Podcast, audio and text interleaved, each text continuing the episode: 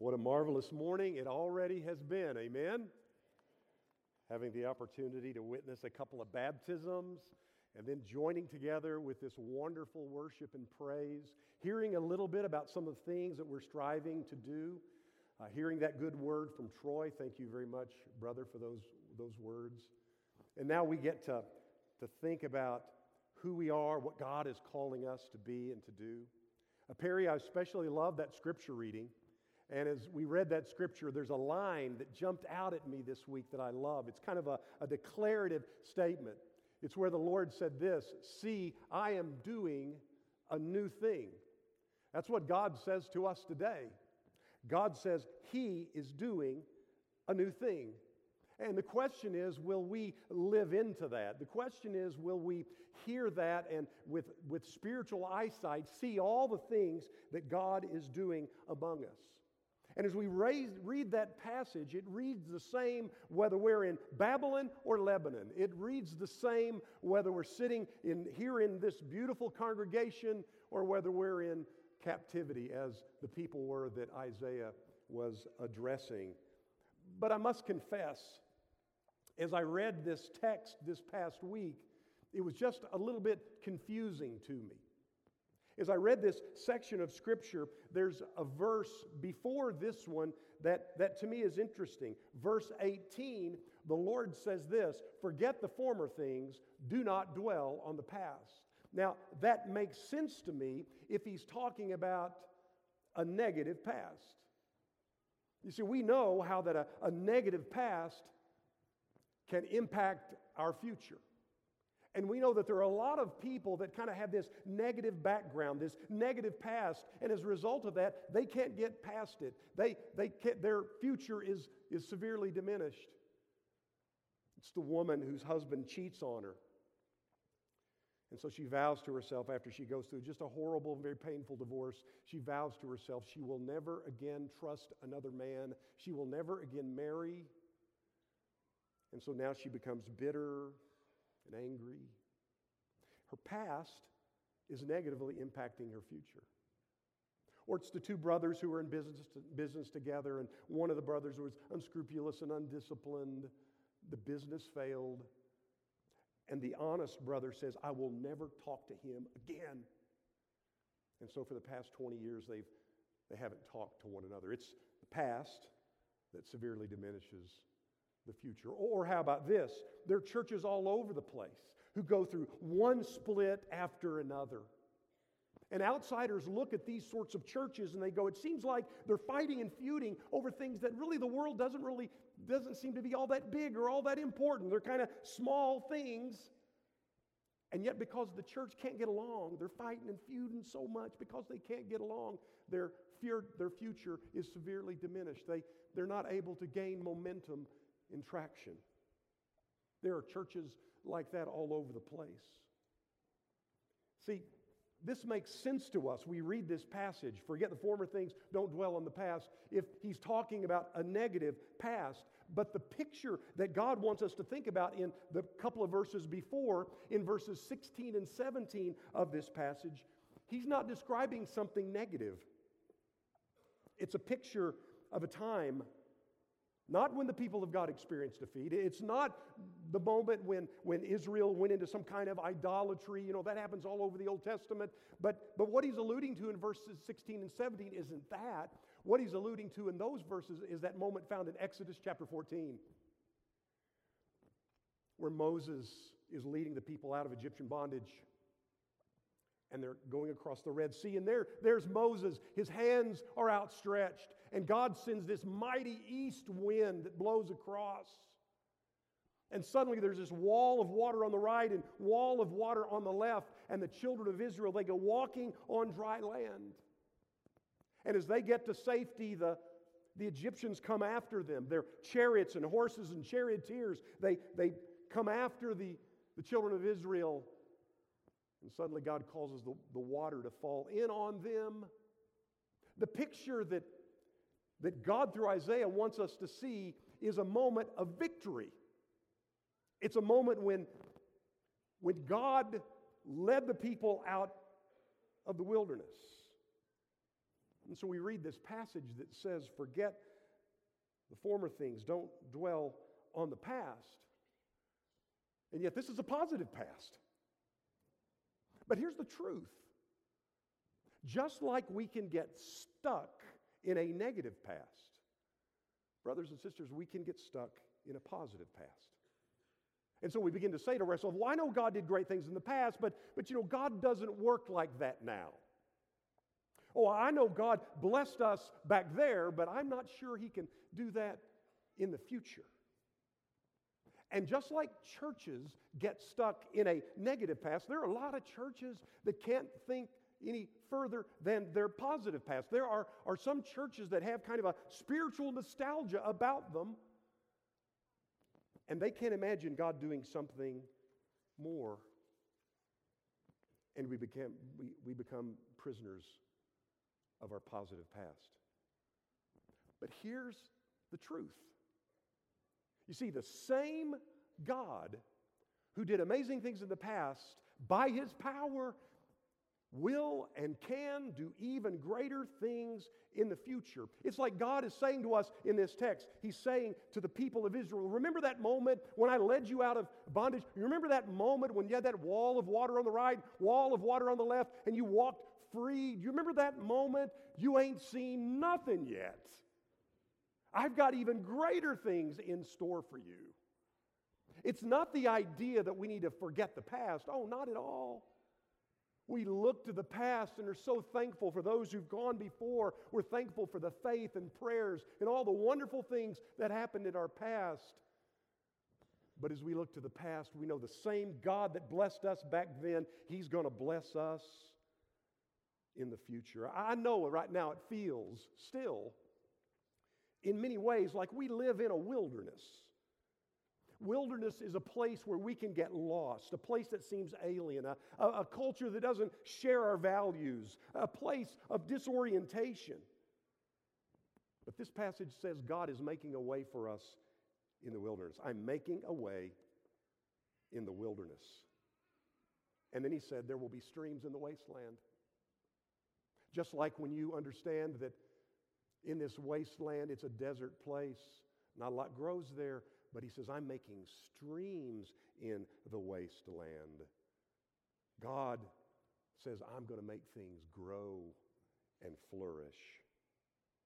The point is that we look to God who's going to do great things for us in the future. He's already doing marvelous things. We've seen that already this morning as, as a couple of folks confessed their faith in Jesus were and were baptized into Christ. And what God is inviting all of us into, He's inviting us into a new season. Hear these good words afresh. See, I am doing a new thing. Now it springs up. And then He says, Do you perceive it? He's asking us, Can you see it? Do you perceive it? Now, one of the things that we did in our vision process that Troy has already alluded to is the fact that uh, we sat down and we, we had all these conversations with a number of you, and others of you uh, did the online survey, and we heard a lot of things that Troy uh, reported back. And then, as a, as a leadership group, we sort of began processing through all of that. And one of the things we did at the very beginning is we said, well, our mission doesn't change, that stays the same. Our mission is about making and nurturing disciples of Jesus. If anything, we want to double down on that, on that mission. Not only do we want to be a serving church, but we want to be a disciple making church. Not only are we concerned about folks already here, but also we want to have a vision for people who are, who are not here yet. So our mission stays the same. But then we began hearing some themes, some ideas that began to emerge. And we began to see, well, these are some things that we will call our values. I'm going to invite Van Cluck, our, uh, one of our elders, who is uh, the chairman of the uh, elders for this year. I'm going to ask Van to come up, and he and I would like to just have a, a little conversation about these, these seven values that we saw that began to emerge, uh, things that we see are very important to us. As Van and I talked this past week, we said, you know, these aren't the only things that are important, but certainly these are things that are very significant and very important to us. So, Van, talk to us a little about the, a bit about that very first value, and it's love. Yeah, that uh, the first thing that emerged, this whole sense of love God, love others.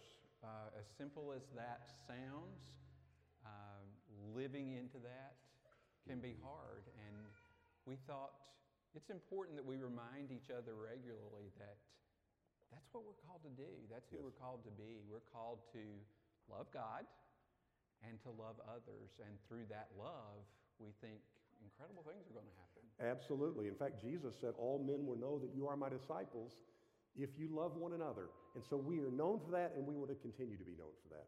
The other thing is grace. You know, um, one of the things I appreciate so much about, about College Hills and about our history uh, is that this is a place where you can find a second chance. Uh, as I like to say, we want to be a church you run to when you have difficulties, not run from. Because there are churches all over the landscape that you, if you have a struggle, if you have a, a sense of brokenness, you don't want to be anywhere near that church. We, we want to be a kind of church for broken people. And so we're the kind of church that, that expresses grace and second chances to one another. Yeah, and, and having a past that has been full of examples of that, but also looking forward and saying, that's who we want to continue to be. Uh, because we have benefited, all of us, everyone here, has been blessed by the grace of God through Jesus Christ. And we want to continue that focus. And another area where we want to continue to focus really is as a church that is known for our service. That's right. Yeah, you know, I, I, as we look at our past and some of the ways that we have, you know, reached into our community, that's what people tell me all the time. I, I feel so blessed to, to have an opportunity to be a minister here. People in the community all the time will say to me, I appreciate the way you're helping in this area or that area. You know, when you do that school store thing, I just love that. And I think that's something we want to continue to do. Yeah, it's, it, is a, it is a real blessing to be a part of a church that knows and understands that we are called to serve, and through that service, we are reflecting the love of Christ into the world Yes. every day. And another word, another value is, is the idea of belonging. And when I think of belonging, I think of family. Uh, that we're not, this is not just a place we show up once a week and, and have service. Uh, we're brothers and sisters of one another. And, we want to be the kind of place that you can experience family. All, and our family is large and diverse, and, and we're different ages and stages, different races, different kinds of people, all coming together in Jesus' name to, uh, to join together and experience what God wants us to experience. And, and this one really came up over and over again in our conversations with the congregation as we talked to people about not only the sense of belonging that they have found at the College Hills Church, but a longing to see that grow. Mm-hmm. A longing to make space for others to belong and be a part of true Christian community, coming together as we serve together, as we work together, as we live and love together. Amen.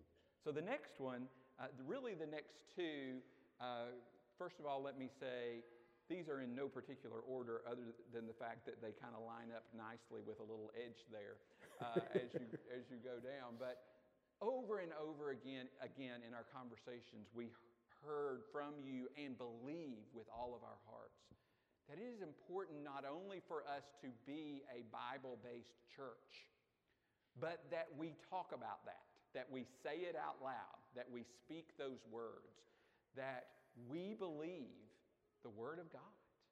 And we are seeking to follow His will for our lives that is revealed to us through His Word. Yes, and I think this is especially important as we're part of a culture, as I mentioned just a moment ago, we feel like we're in this desert place. We're part of this culture that's more and more sort of alien, maybe to spiritual values, and so we need a sense of rootedness in Scripture, or we're going to be bowled over by the culture. And so, and so we want to make sure that, that we're, our preaching and teaching is, is rooted in, uh, in Scripture. And the next one is Christ centered. Um, you know, as we, we look at Scripture, we understand the Old Testament is anticipating the Messiah. In Matthew, Mark, Luke, and John, we have a picture of Jesus. And then in Acts to Revelation, after Jesus has already gone to the cross and was raised and then ascended after 40 days to go be with the Father, we're looking forward to Jesus coming back again. And so we're going to be a, a church of Christ. We're going to be a Christ centered church that lifts Christ up and magnifies Him. I think that's very important. And again, this was one that we, we talked about saying, well, isn't that obvious? Isn't that obvious that that's what we want to be? The mm-hmm. College Hills Church of Christ wants to be Christ centered. But again, we want to declare that to the world. Yes. We want the world to hear that we as a body are centered on Christ Jesus as Lord. Amen. And in everything we do, we want to talk about that. First of all. That's right. The last one, the last of these seven, is multi generational. That one of the things that we really value as a part of being a part of this family is the diversity of generations that can come together in one place. Love each other as family, serve together, walk together, learn from each other, be changed and transformed into the very likeness of Jesus because we're together. Amen. So I'm looking around this room today and I'm seeing people of all ages and stages, and that is a healthy thing. We don't desire to be a church only of 20 year olds or only of 80 year olds. We want to be a church where we have multi generations. And as, as Van said, a place where I think we can learn and grow. Um, there's something that we learn from our you know, younger folks. I mean, the energy and life and creativity that comes from our, uh, the younger generations and the stability and the, the wisdom that comes from older generations. The beauty of the body of Christ is it's not just one generation, yeah. it's multi generations. And we watch churches that have become less than multi generational, and we see what happens when that occurs. And we long for the body here to continue to embrace and value all, everyone, yes. and learn from and embrace each other. Amen. So the question comes up then where do we really go from here? What happens from here? As Kevin says, we affirmed our mission to make and nurture disciples of Christ. We have talked about and learned from each other these things that we really value. But then beyond that, what happens? What are we going to do? Well, the elders have commissioned three groups to work on specific assignments as it relates to an emerging vision, a vision that is coming to life. And you're going to hear more about that actually over the next three weeks. Over the next three weeks, you will hear from each of these groups about their specific work and the things that we will be focused on as new and exciting initiatives emerge from their work. So, the first one really relates to something that we have successfully been able to do, but we heard over and over again let's continue to make this a point, a point of emphasis, and that is our children, student, and family ministry. That we want to continue to be a body that encourages those ministries in great ways because it impacts the faith of all of us. It impacts everyone as we work and serve together. So next week, we'll be hearing from, from and about our task force that is helping us vision new and exciting ways that we can work on children, students, and family ministries. Then the next week, we'll look at the next one, which is cultivating deeper community for all stages and uh, for all ages and stages of life. Christian community. Help us build together a community of people that longs to be together. As Kevin said, not just once a week. We love our gathering once a week when we come together, but who wants to be together regularly. In the book of Acts, we hear about the church coming together every day. Well, why do they do that? They came together to encourage each other in their walk with Jesus. We want to be that kind of people. And so the following week, we'll be hearing from a group who's focused on helping us build deeper community for every age. And then the third week in our series, we're going to be talking about how do we create opportunities for more leaders within the framework of our church?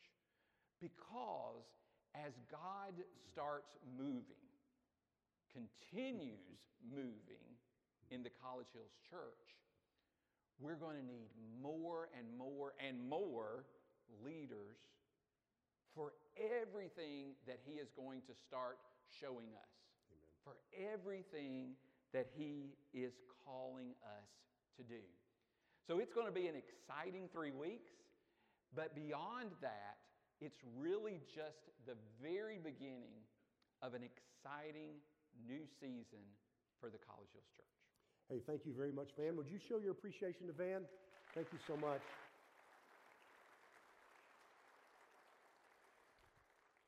So, as Van said, today is just a beginning. We um, are looking forward to developing some actionable kinds of, of, uh, of, statements that we'll be making and plans that we'll be making. You'll be hearing more about that uh, in, the, in the coming weeks. Um, a few moments ago, we read a verse that's really kind of significant. We'll put up on the screen where, where God said to Israel and is saying to us, See, I am doing a new thing. Now it springs up. Do you not perceive it? And so you may be wondering so, how do we respond to a sermon like this? Two ways to respond. The first is this Johnny Markham's going to come in a little bit, and he's going to uh, talk to, a, to you about a bag we're giving to every family. And one of the items in that bag is a box of seeds.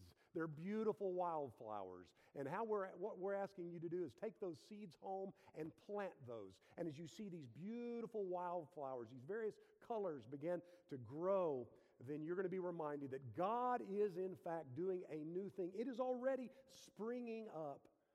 And then he asks that question Do you not perceive it? The other way you may respond is this way. You may be in this space today and you're saying, I, I, I need to respond publicly. I need to be baptized, or maybe you have some other need we can help you with today. As is our tradition, we're going to stand and sing a song of encouragement. And if you have something we can help you with, if, uh, if you desire for God to do a new thing in your heart, we would love to pray with you and help you with that. Come as we stand and as we sing this song.